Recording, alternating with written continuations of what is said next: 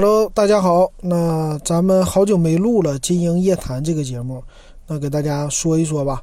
呃，有十天没说了，那是因为旅游的这段路上啊比较累啊，所以基本上就晚上可能早点睡觉了。那咱们把这个问题给补充一下啊，把大家之前的问题都回答一下。然后呢，今天是十一月十号，给大家说一说双十一明天就要来了，那咱们怎么买？那咱先说一下微信咱们 QQ 群吧。啊，先说 QQ 群，QQ 群号是五五二幺二五七四六，加到这个群里，你选群主金英，给我私信就可以回答你的问题了。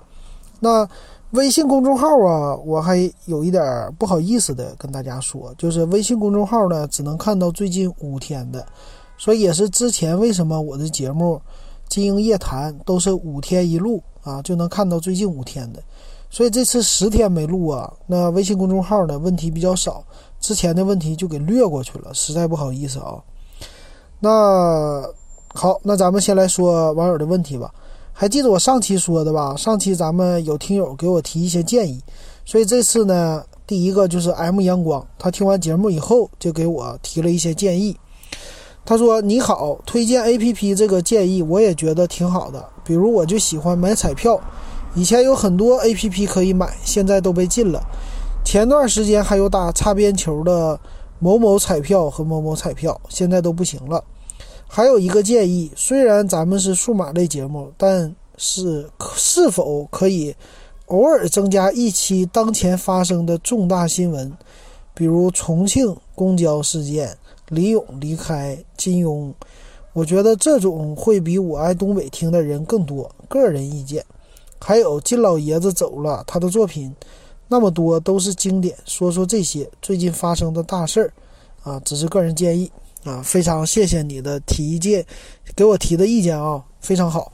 那确实啊，呃，我爱东北这个节目是我因为我个人的那个原因啊，有点私私人的那种感情在里边，所以录的一个节目啊，就是把自己回想起来那个记忆说一下。那你那个提议很好，最近我 A P P 的我也想给大家录一些啊，等我回去，我马上就要回到上海了啊，就有时间了，给大家多录一些节目。你说这个彩票这个啊，我先跟你说说吧。彩票这个挺有意思。我在大概五六年前啊，彩票那个时候呢还让卖，就是通过网上啊有很多渠道让卖。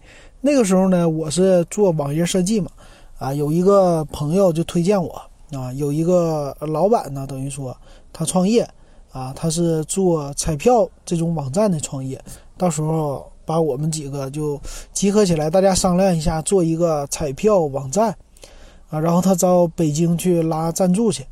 那那个呢，做的彩票网站当时非常火啊，他也讲了一些彩票网站这种行业的内幕了，啊，简单的说呢，就是那个时候很流行的就是网络合买，呃，网络有一些很有名的人就在这个网站上，他们有一个合买的排名，大家出方案。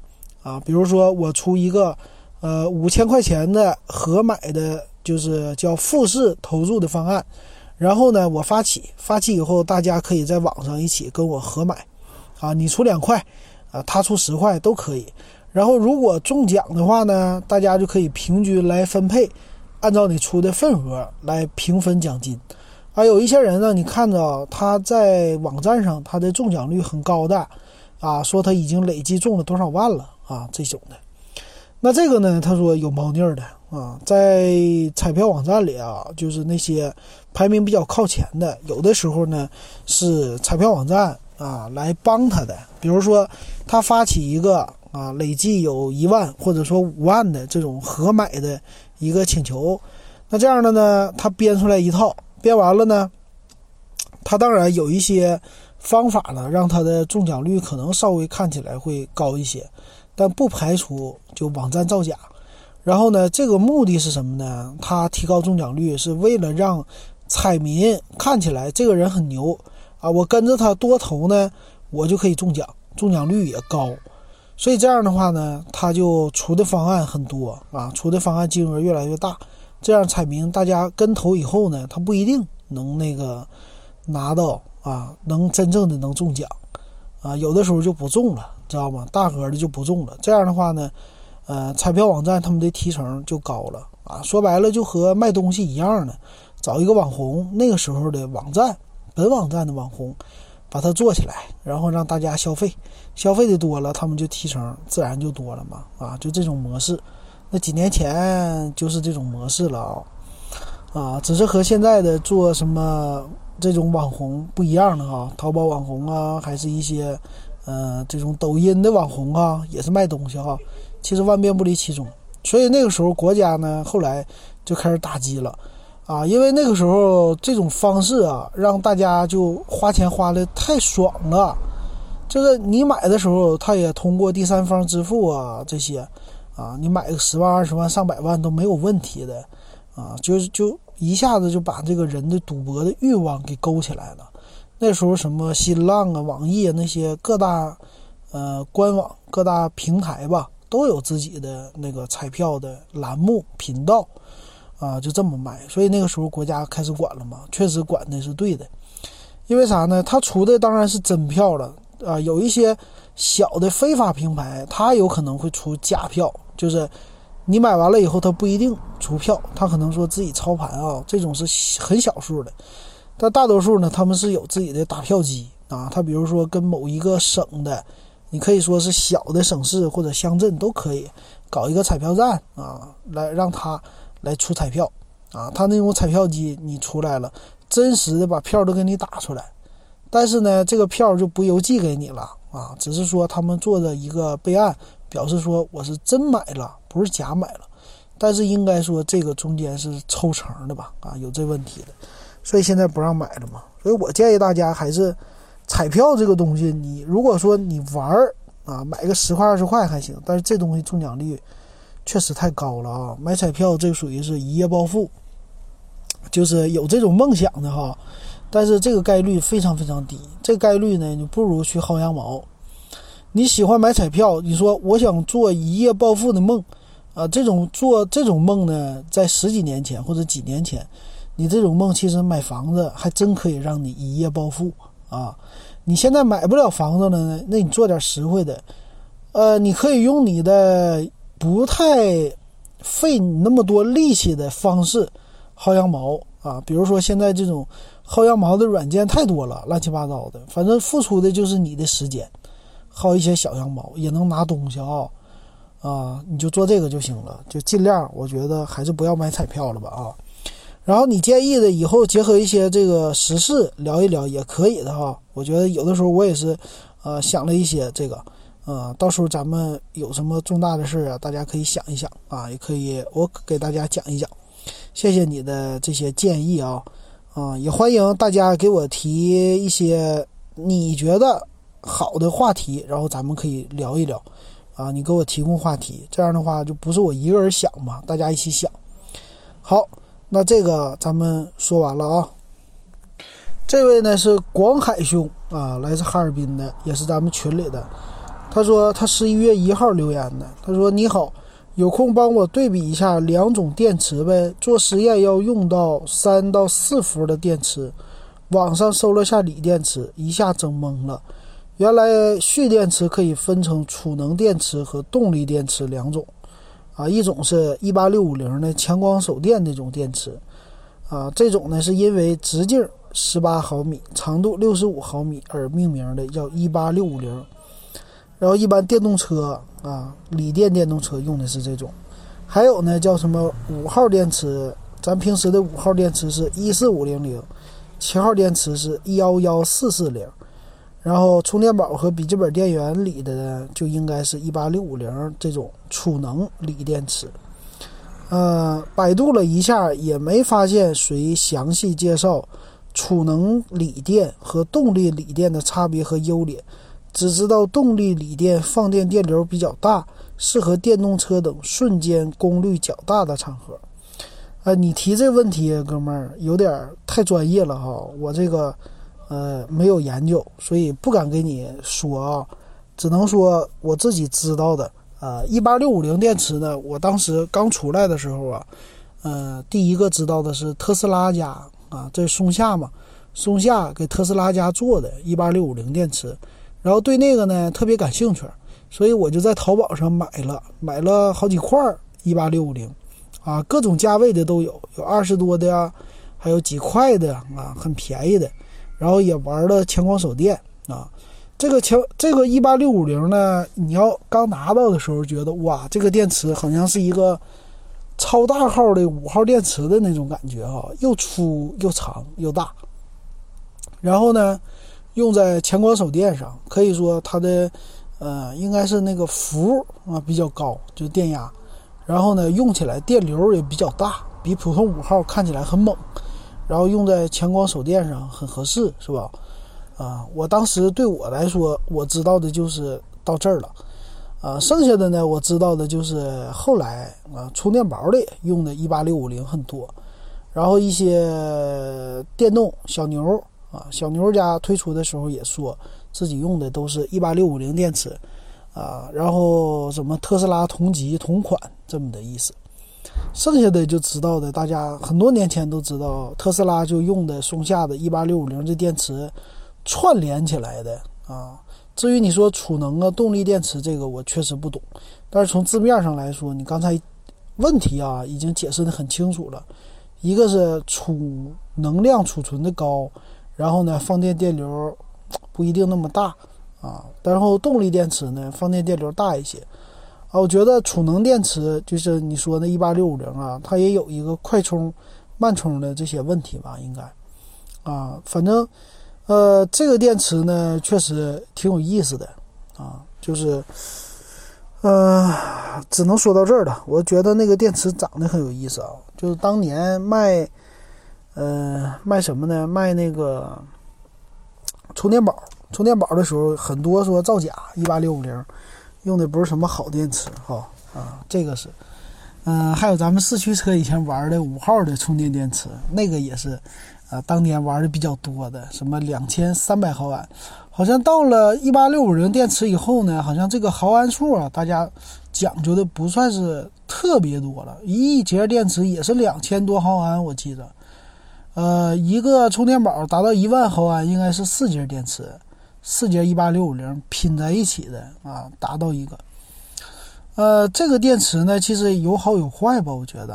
啊，它呢，一个是说它的圆柱形，呃，它有一个，首先来说就是它的形状问题，相对于来说，它的空间使用率不是那么的高，是吧？还有一个比较扁，呃，然后后来呢，不电动车除了用这个以外，它不还用什么叫，呃，什么磷酸铁呀，又什么锂电池这些哈，这就太专业了，我，呃。不在这个范围内给你聊了吧，以后我找到什么，呃，这种文章，我再给你详细的说吧。这个确实咱说不了，只能说一点应用级的，啊，大家应用的这方面，不好意思了啊。那欢迎你继续关注我的节目，然后呢，等我找到什么，咱们专门可以聊一期，啊，这个关于锂电池的，给大家也科普一下哈。我也很喜欢电动车，关于电动车里边的这些什么。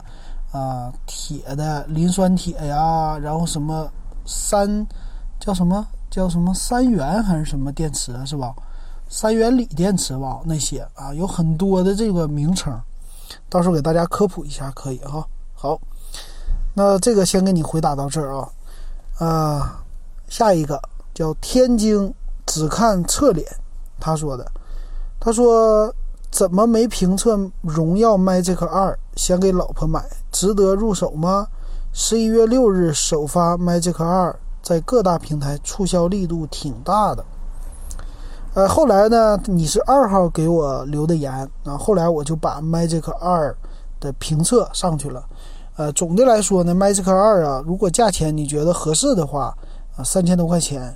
还是不错的，我觉得呢，从它的外形啊，还有黑科技上面来说，是好过小米 Mix 三的啊，只是在这方面说的，嗯，其他的呢，你可以听咱们的节目。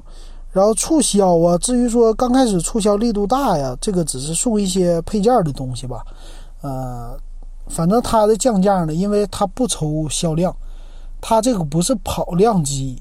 所以呢，应该他们家的销量目标不会那么设的那么高，啊，没有指标的话就不着急卖，所以呢，降价空间就没有那么大啊。所以你前期买呢，像这种高端的，早买早用，早出去拿出去给别人看看哈，这样的话用个两天还是没啥问题的啊。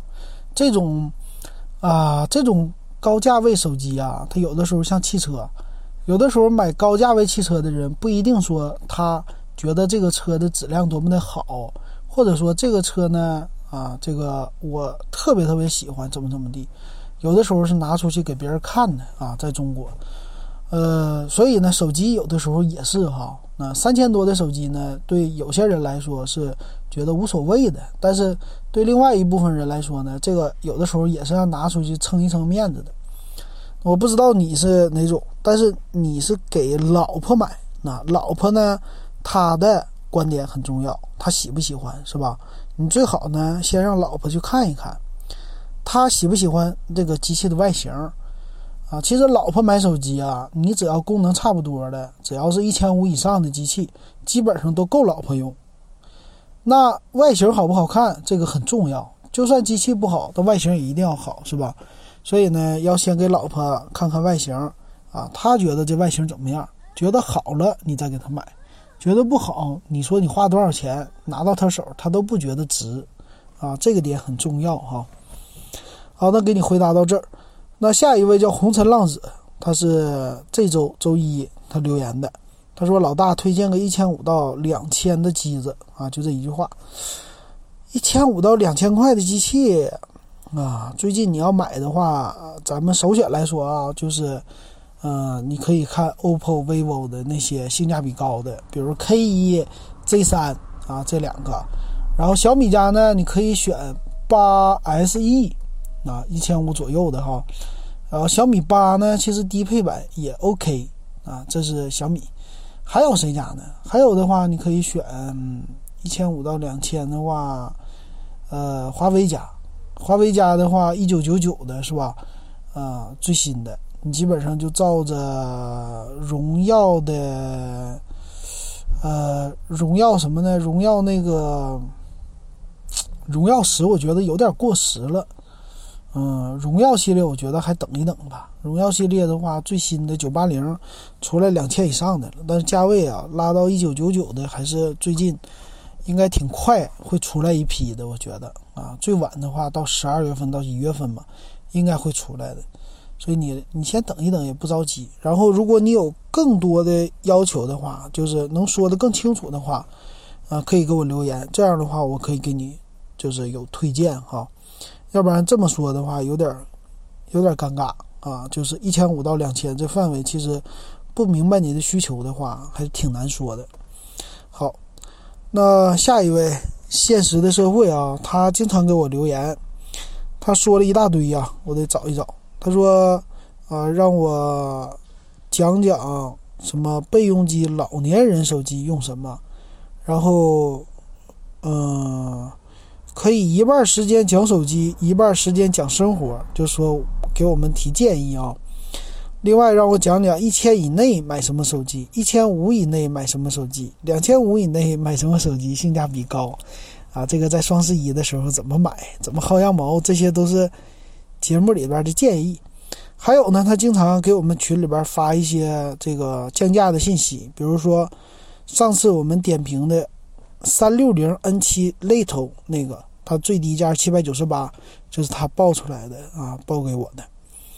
那最后呢，他问了一个，就是便宜的内存卡，值得买吗？他发了一个班 Q，呃，和京东。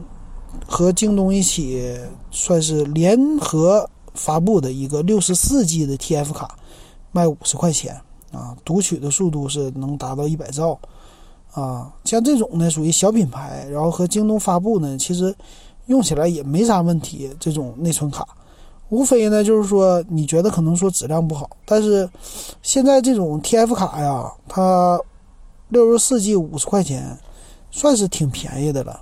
但是呢。你基本上用起来也就是两年的使用频率，不会太高的啊，所以说一般来说用起来都差不多。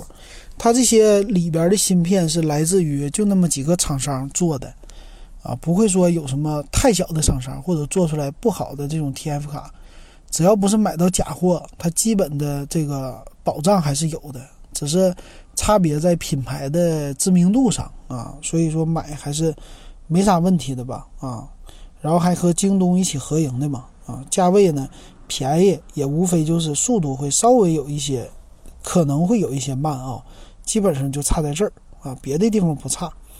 所以你用在那种长期的，不是说特别要求数据你的特别稳定的情况下，比如说，呃，你用在他这里建议说你用在行车记录仪啊，啊，你不是存储一些保密信息或者说要求数据特别安全的情况下的话，啊，存储一些歌曲啊这些东西，只是拿它日常存储，呃，用这个价位比较低嘛，啊就可以了哈。你比如说现在三十二个 G 的。你做一零八零 P 的行车记录仪都不太够用啊，录一个多小时。你搞六十四 G 呢，它循环的就多一些啊。有的时候你可能自驾游啊，啊，你也可以把那个内存卡给它拿出来啊，把影片呃可以存储下来。你自驾游的这个呃日常的场景是吧？这些你就用到大内存卡了，所以还是可以用的，可以买的啊，五十块也不贵。然后未来呢，降价也是降价可能性更大的，因为现在都在走低，是吧？好，那下一位呢，叫深圳的啦啦啦，他说的一千三百元 OPPO K1 六加六十四 G 要吗？我说那你这么低的价格，那肯定买是吧？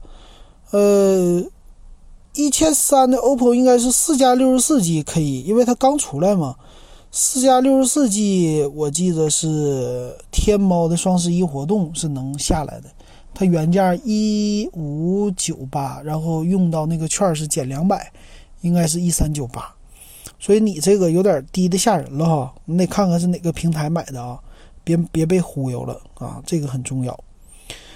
嗯，这是你的啊，给你回答到这儿，然后另外一个叫飘吧，它在我这上显示叫在在。他说呢，他说，群主，你的两百元券是怎么抢到的？是付了定金之后吗？就是我说的小米八青春版那个两百块的券儿，这不是，这个就是天猫的主会场啊，在主会场里，然后手机分会场，你在那儿就能抢到，呃，好像是零点，然后九点、十五点，还有几点啊，这么的就可以抢到的券儿啊，所以说。嗯，什么都不需要买，你先抢到券儿，抢到以后呢，它有一个本券可用的范围，在那里就会出来的啊。我抢我抢的是有一个两个券啊，一个是小米可用，一个是 OPPO 可用的啊。他后来说抢到了啊，最后说呃买什么？他要买一个是呃中百的电脑。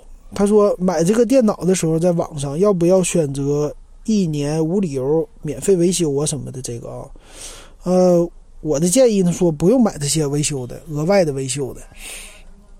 你要买手机呢，你要经常摔手机的人，建议你买个碎屏险。但是买什么电脑啊？它正常来说有一年保修。你像你买这种便宜的笔记本电脑，那一年之内如果不坏，超过一年坏了也值了这价钱。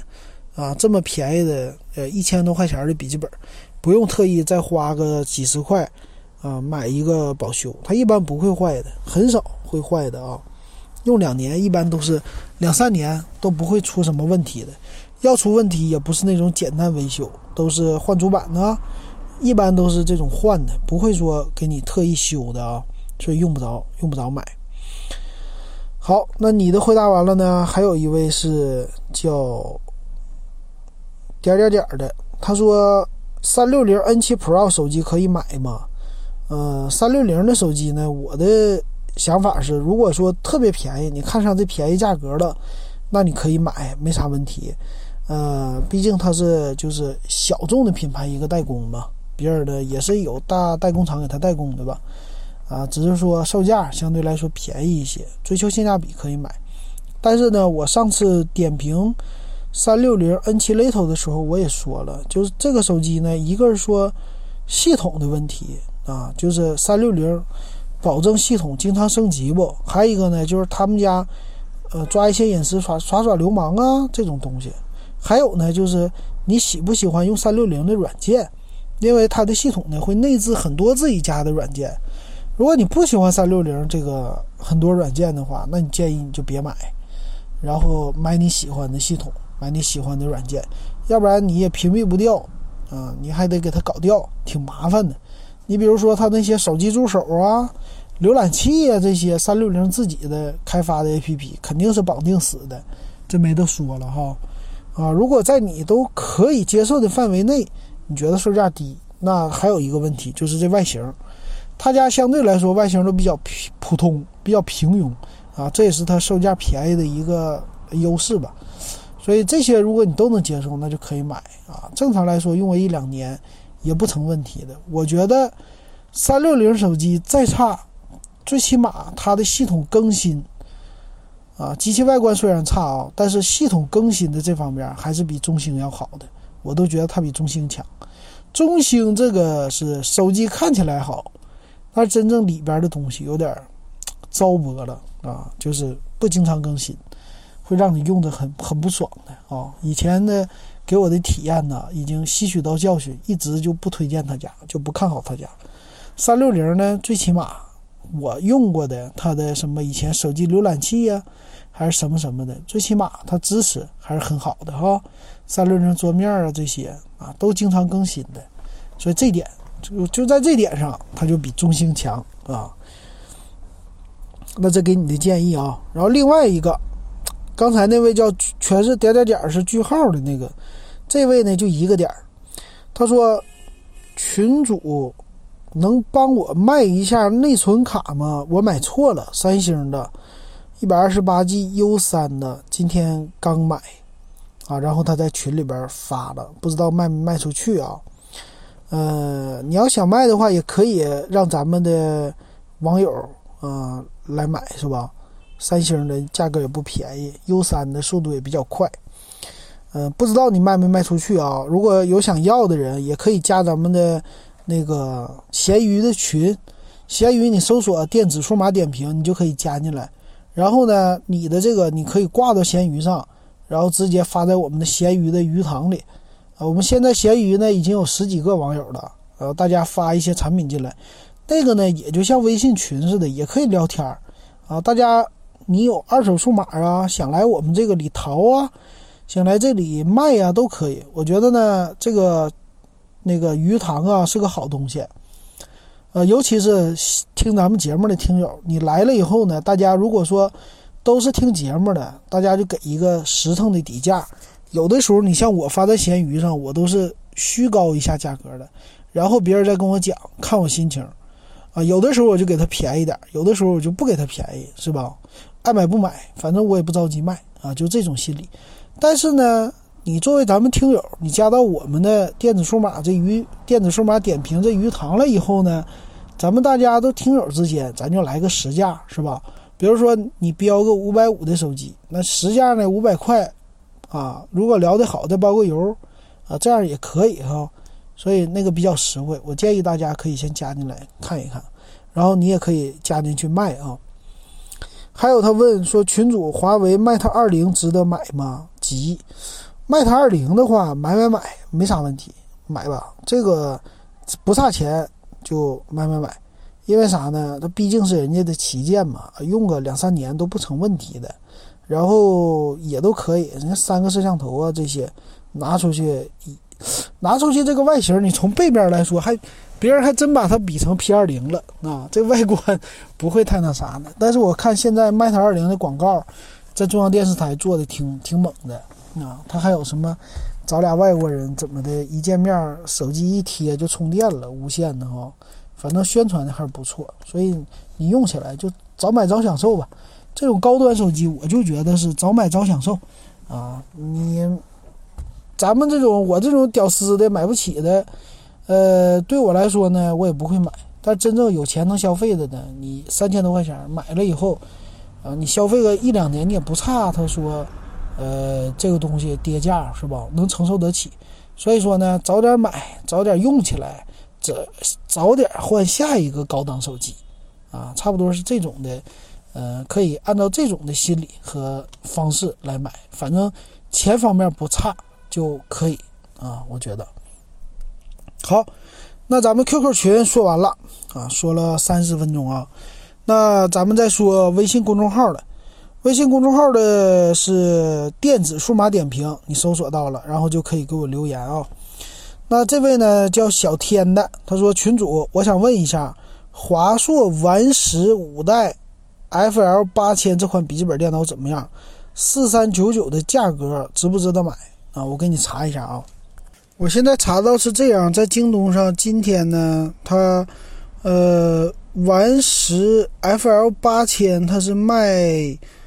呃，它分两个，它是 i 七处理器，i 七的八五五零 U，八 G 内存，一百二十八 G SSD 加一 T 硬盘，MX 幺三零的显卡，显卡相对弱一些，不是 MX 幺五零的，这是 FL 八千。然后我查那个 i 五处理器，它的型号就不是 FL 八千了，我不知道你看的是不是这款。那这款呢，四三九九的售价相对来说偏低啊，作为一个 i 七处理器。八 G 内存的话，我觉得性价比还是挺高的。但是呢，它的显卡相应也做低了啊，并不是 MX 幺五零。还有一个呢，机身的尺寸偏大，厚度偏厚啊。我不知道你这个是怎么考虑？你考虑哪方面啊？首先来说呢，要一般来用啊，它和四九九九的机器相比，一般四九九九的机器呢，配的是 MX 幺五零的显卡。这个配的幺三零，相对来说级别弱一些，所以它售价会低一些的。那 i 七处理器呢还是不错的啊，i 七处理器八五五零 U 相对来说就是核心数更多，六核应该是，然后线程数也多啊，用起来加八 G 内存，一百二十八 G 存储呢 SSD，呃，简单来说也够用了，再加上一个一 T 的存储，呃，这种机型的定位呢，我觉得就是一个日常的。上上网页呀，打打简单的小游戏，别想着要打吃鸡，比较吃力啊。小游戏这种的是够了的。然后呢，你作为一个日常的家用，也不经常拿出去办公，这种呢，你花个四三九九，追求一个性价比，我觉得还是可以的。毕竟它的这个 CPU 再配上它的内存显卡，我觉得不是那么特别的牛的啊，只能说是。简简单单够你个用啊！但是呢，你这种机器吧，放在家里啊，它肯定是稍微重一些的，不不适合出去。放在家里还是可以的啊，或者说放在寝室里，就冲着这个 CPU。但是呢，我觉得啊，你这个 CPU 虽然好啊，但是呢，你还不如买个平衡一点的 i 五的八五五零，呃，再加八二五零 U，再加上一个 MX 幺五零的这个显卡。稍微来说，二百五十六 G 的存储，然后稍微来说是，嗯，算是平衡一些吧。啊，我觉得，最起码就是说这个，简单来说的，它的显示器啊，啊，它的显卡呀，还是能让你玩一玩，稍微带一个小大型游戏这么的来说啊，反正处理器也都够了，这样呢算是比较平衡的。但是呢，我觉得这款本子不咋地。首先来说就是太厚了，啊，确实有点太厚了。花同样价位，你可以买个超薄的本子，啊，也外形都比它好看啊。所以说，嗯，我不太看好这本子，我觉得不好看。唯一好看的也就是它那个，呃，A 面，A 面的就是有华硕标志的那一面，剩下来说一看侧面这厚度，就把它拒绝在千里之外了，啊，呵 呵呃，看你用途啊。呃，这个厚本子的好处，唯一好处就是说它有一个 VGA 的接口，一般的本子都不带 VGA 接口，一般都是 HDMI。但是现在的投影仪啊，啊，它都有了啊，所以你这本子你看啊，它带一个 VGA 的接口，带一个网卡接口啊。首先定位来说，就是那种坐在办公室里啊，或者说在家里边那么用的。啊，就是干这个用的，所以看你的需要吧。啊，你要是不移动办公，你就也可以买，但是就很普通、很普通的一个本子啊，只是 CPU 突出，别的啥都不突出啊，就是这种感觉。好，这是我给你的回答。下一个是雷点阿伦的三分球，他说：“金英你好，双十一期间荣耀十降价了。”六加六十四一九九九，六加一百二十八二五九九，买哪个更划算呢？六十四 G 内存够用吗？可以坚持两年吗？荣耀十啊，荣耀十也该降价了，是吧？但是降价不太多哈，九七零的 CPU，呃，首先来说用两年绝对可以了。买呢六加六十四 G 足够了。你看你这个价格，我没有详去去查他们家，就从你的售价来说呢。呃，一九九九和二五九九差了六百块钱，那只有六十四 G 存储，你觉得值不值？就差了六十四 G 存储。呃，你为了这六十四 G 存储，你愿意多花六百块钱？六百块钱你可以买一个红米的叫最低端的机器了，手机了啊。那个呢带的可能内存少一些，但是可以插 TF 卡。所以说，你觉得你特别需要那六十四 G 存储呢？干嘛呢？看电影啊，还是干啥呀？还是玩游戏呀？对吧？所以我觉得六十四 G 存储啊，如果说他们俩差两百块钱，你还可以动脑子，哎，我买还是不买呢？考虑一下。但是呢，差六百块钱，差六十四 G 存储，这个你就不用想了，用脚投票，六加六十四 G 一九九九的，这可以买的啊。但是也要想，就是他们家半年之内这个机器就要淘汰了。啊，半年之内，荣耀系列肯定会推出，呃，九八零的麒麟的啊，所以你你觉得你想想不想花两千块钱买它？反正半年以后呢，最新出来的荣耀系列九八零的这个售价也就比它贵个三四百块钱，也也有可能哈。嗯，所以这个你自己考虑一下吧。啊，你觉得值不值？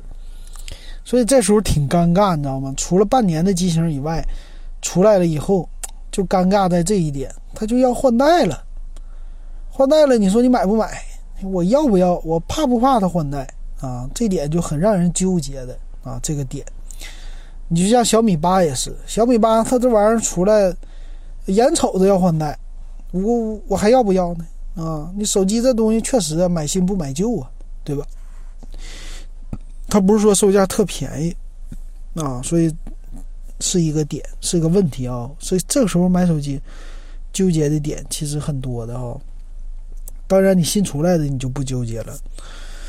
好，那最后一个，它的名字呢都是各种框啊，乱码就不说了。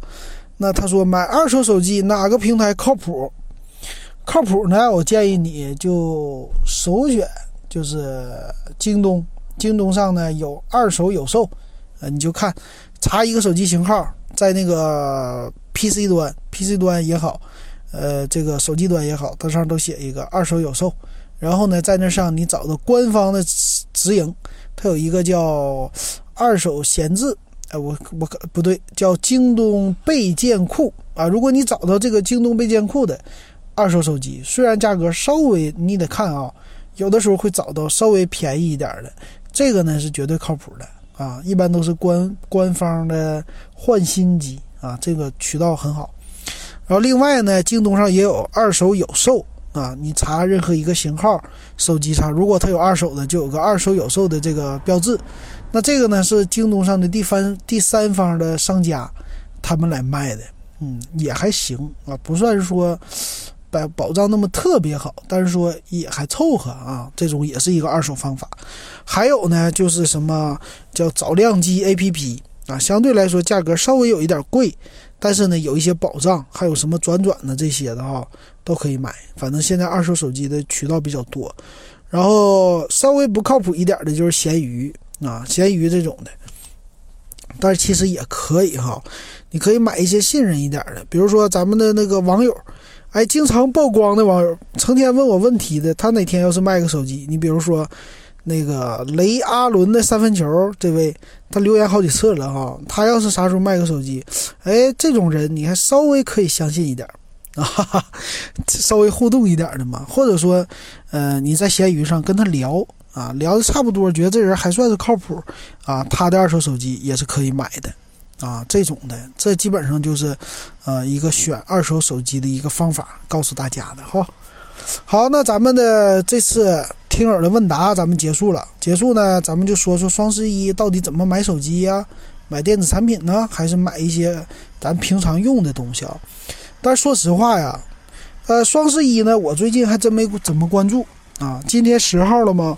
我唯一说真正想买的东西就是那个小米的小米八青春版的手机，就是因为啥呢？它便宜啊，确实刚出来不久，然后做的价格还比之前低了。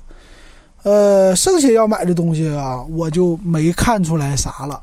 啊，其实真的说那个双十一呢，我其实每年的双十一在淘宝上消费都不多，呃，感觉没什么买的，因为平时呢我的消费就已经在淘宝上买了很多了，你知道吧？呃，平时已经需要啥就上淘宝直接买就完了，呃，所以呢，双十一的时候呢，我其实嗯有自己的一套双十一买东西的一个方法。到底它便不便宜的双方法啊？我给大家简单介绍一下，呃，大家可以试一试。这也是我平时对待什么双十一、双十二、六幺八、五幺八、什么八幺八这些商家造节的日子的时候应对的同样的方法啊。这个不是说双十一它就最便宜，你知道吧？有时候要看的。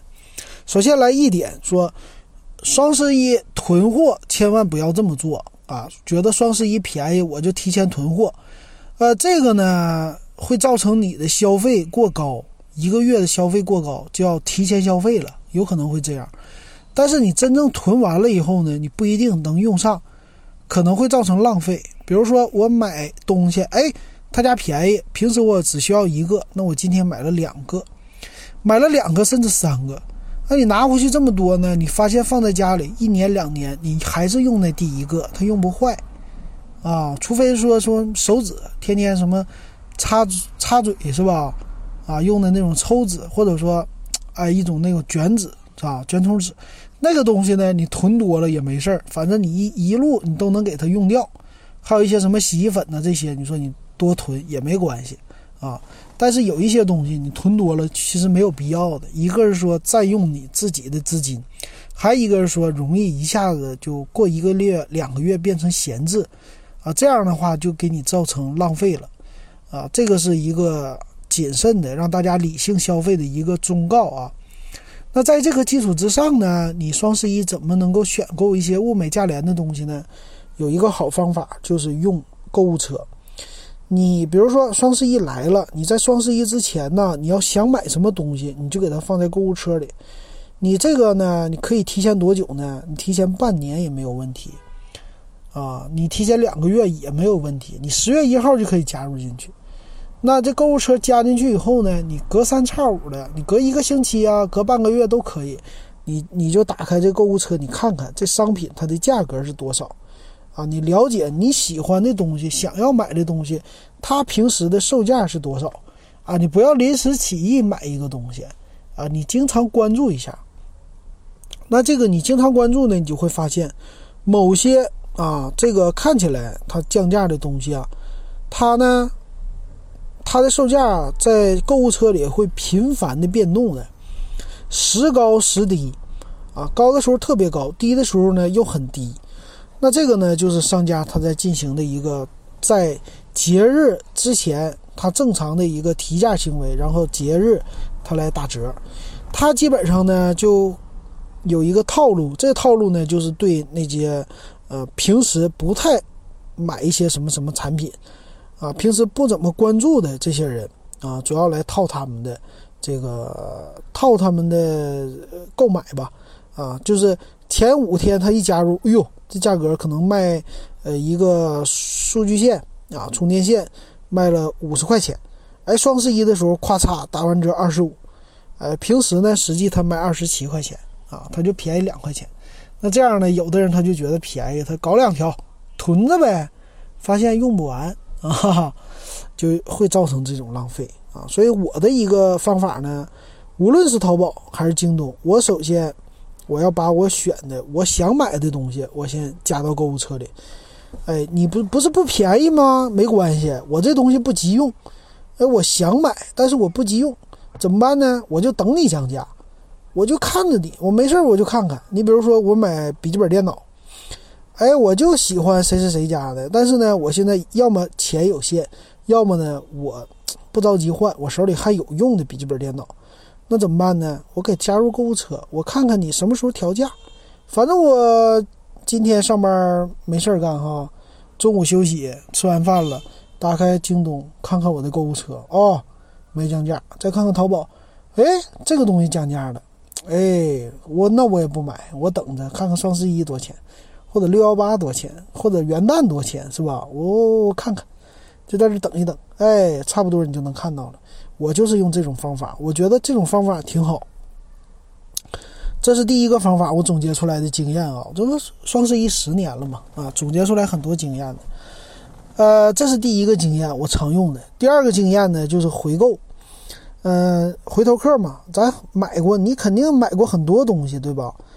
嗯，你知道的，那呢，你就看你的这个叫购买记录。哎，这东西我还不要，还还要不要再买一个？啊，平时反正你日常用的消费品呢，啊，或者说某些东西啊，你回顾一下，你就知道这家店怎么样了。啊，有的时候，比如说你在这家店里边买了一个配件，比如说绿绿联，我经常用的，买很多配件，什么这个网线呢，呃，HDMI 的线呢，各种接头啊什么的。哎，我看看他们家现在有什么优惠的。那我就看我之前买过的 HDMI 的线啊，多少钱？他那个商品不是可以点击吗？你双十一那天你给他点进去，你原来可能买一条 HDMI 的线二十五块钱包邮，双十一那天他二十三块九包邮了啊！那我知道了，那看来他家做活动的时候和平时差距不大啊，只要随便做个小活动我买啊就行了。那他家别的东西基本上也是这样的啊，没什么区别的。你就知道这家店要不要提前消费。呃，如果说你的那个呢，你平时买的时候二十五块九，到双十一那天，咵，那家店一下降到十二块钱，哇，那这家店我得囤点东西。这家店是真降价，要么是我平时买的时候被坑了，要么就是它真降价了，真半价了。然后再对比一下别的平台，它的售价怎么样？OK，买买买啊，这个东西我。我为了占便宜，我得囤，啊，这种的啊，你可以试试。这个方法，这两个方法是我总结出来的啊啊，这种方法。然后说买手机呢，最近，呃，量力而行啊。有的时候呢，就是说你双十一这个时候确实，对于我来说，就之前我看的，呃，去年呢、前年呢，双十一期间，比如说买 iPhone，买这种产品。或者某些手机，它确实是全年最低价，啊，我确实是看到了。比如说那个 MacBook 的笔记本电脑，它确实做到了全年最低价。后边我关注了，连续关注半年的各种活动，它都没做到双十一的价。那这种的，我就等着双十一的时候消费了，啊，所以这都是总结出来经验。那那个呢，你就买就行了啊，这是呃一个，然后呢？啊，刚才打断一下，所以说我基本上就是靠这几个方法买各种东西。然后那个手机啊，你需要的话也是看看，它现在要是真便宜你就买，要不真便宜也不用买，因为它双十一期间呢，它发货速度又变慢了。啊，你这种的选择呢，你就可以选择什么京东啊、苏宁啊什么的。但是呢，你如果说说，呃，我准备一月一号买。那双十一期间的手机也没有打折降的太多哈，啊，那这个时候不一定要买，因为它有可能说过两三个月它就降价了，尤其是刚上市的手机，差不多都是在三个月的时候降个一两百块钱，啊，这个双十一的时候它不一定能降那么狠，啊，可能过个三个月，哎，它降了一百，它降了两百，啊，那个三个月以后呢，还不如那个时候再买，就不是双十一买了。所以这都是一些我总结出来的经验吧，给大家分享的。呃，至于双十一期间买什么这个话题啊，这个话题太广了，嗯，还是需要你自己来看，你自己需要什么你就买什么。但是啊，这种节日，现在双十一的气氛呢，有一点怪了啊，我的感觉就是不是，嗯，它不是那个全年最低价了。啊，已经做了十年了，大家这些套路已经玩的很溜了。现在的节日呢，造节的日啊，什么六幺八呀、八幺八呀，这个各种节日，五幺八呀，现在造的越来越多了啊。所以这个售价方面呢，已经算是每年很平均了啊，它中间差的价格不多，所以就可以理性消费了，没有必要那种啊感性消费了。但是确实，我以前做的那个，你像我做的不是店铺，做的闲鱼上，在双十一期间呢，有一些朋友啊，无论是反正女性居多啊，这不是贬低的问题，就是女性居多。